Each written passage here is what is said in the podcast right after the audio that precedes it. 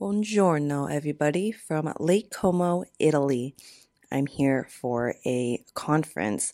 For those who don't know, I've been a photographer for 15 years now, specializing in luxury events and family lifestyle.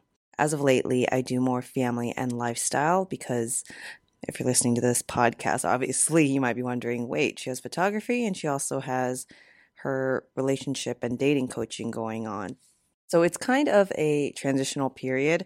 I still make really good money doing lifestyle photo shoots, and they're really easy for me. I'm usually in and out in an hour or two, and uh, money is a reality. And I I love photography. I'm always gonna love it, and I love giving people memories, forever memories, especially with their families, with their small kids.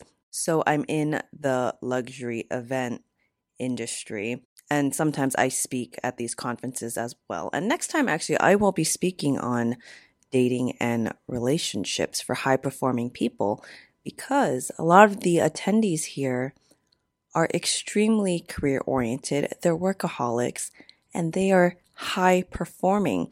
And I've had so many conversations with both the men and women here who have challenges in that area of life because the work is so demanding. The events that we typically do are in the luxury range. It's it could be a million, five million, ten million dollar events, and they're extremely demanding. They're multiple days. You have to travel the world. It's hard on the body. It takes up a lot of mental space. We love doing it, but it takes up a good chunk of our identity and our life. And so a lot of times there can be struggle to balance that with our personal lives. And if they're single, I understand them because for a long time I wondered if I would meet someone that would be okay with me traveling all the time and doing me. Either they had to be in the industry as well or have their own thing going on enough that you know we can that they don't take it personal that I'm always off. And that's the dynamic that I see here all the people that are married, they have spouses that are incredibly supportive. Either they work together and they work together really well. Some people really love that. For me personally, I I don't like the idea of that for me personally just cuz seeing it growing up, I saw the stress that it put on my mom and dad and they're now divorced, so I have a sensitivity to it. I'm sure if Pete and I decided to work together one day, it would be an adjustment, but we could figure it out and eventually love it when I see the couples do it here, I think it's amazing. I also have met a lot of couples here who their spouse is very independent and similar to Pete and I's dynamic. They are very grounded and they have more of a staple job. Either it's like teacher, police officer, something like that, more accounting, techie side when we're the creative, flowy, quote unquote crazy ones. And I say crazy in a good way. I always told that to myself before meeting Pete. I said, I want to be the crazy one in the relationship. And I would love my partner to be the grounded one. I don't want to be the grounded one having to ground someone who's like freaking out all the time and has all these crazy ideas. That's me. so if you have a similar situation where your career is a big part of your identity and you travel a lot, think about the reality of that and what kind of partner would suit you well in that scenario because I haven't met anyone with a really demanding, successful career who has a partner that doesn't support them. So I would say, in general, having a supportive partner is something that high performing people look for. I had that on my list, and it feels really good because growing up, for me also. I didn't feel supported. I felt very criticized and like not good enough from my upbringing. And so it feels really nice having a partner like Pete who is so supportive.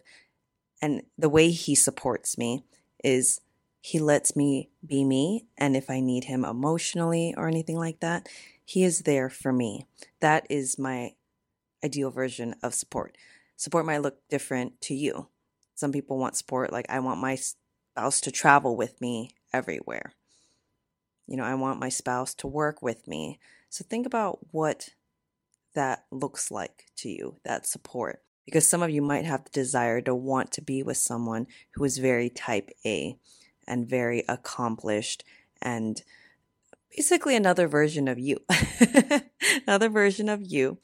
But if you have tried doing that in the past, which I have, many times I have felt left in the dust, like not supported because he wanted me to support him. You know, it was almost like competing. Like there can't be two peacocks here. You know, we could be both independent and support each other, but this is not a one way thing. I'm not here to be a cheerleader and support your career. I am an independent woman and I have a self identity outside of this marriage, which I love and I want to nurture that. And I would love someone who supports that. Those are my thoughts for today. I hope you guys are having a fantastic week. I have had a fantastic time here, but I am ready to go home and see my husband and my dog very soon. My husband texts me pictures of our dog every day and I I love them. That's the one thing I wish I was going to say I don't even wish he could travel with me. I wish Jimmy, my dog could travel with me. if you are in LA, ladies, I'm having an event with Chelsea Von Mock. She's an amazing stylist. She has a shop in Santa Monica. It's by Tartine, the bakery, and it's on October 15th in the evening. It starts at 6 p.m. I will be talking about dating for independent women and talking about the main takeaways from my book, Show Up Finding Love for Independent Women. And it is themed date night. So, this is a reason for you to dress up and hang out with fellow women. You could dress up and you could do something besides just dress up and, you know, go to a bar. This is hanging out with females. Chelsea shop is also really, really cute. So it's good for photo ops and stuff. I've been wearing sweatpants a lot the last year and a half due to the pandemic. So whenever I do get to dress up, it, I think it's just so fun. Anyways, there's more information on my Instagram. My Instagram handle is at C Chang and Co and I will see some of you at the event. If not, I will talk to you guys next week on the podcast. Thank you for listening, everyone. If you've enjoyed the show, please give it five stars and write a review. It helps my rankings, and I really, really appreciate it. And if you're interested in my book to read or gift to a friend, it's called Show Up Finding Love for Independent Women, and it's available on Amazon. Have a great day.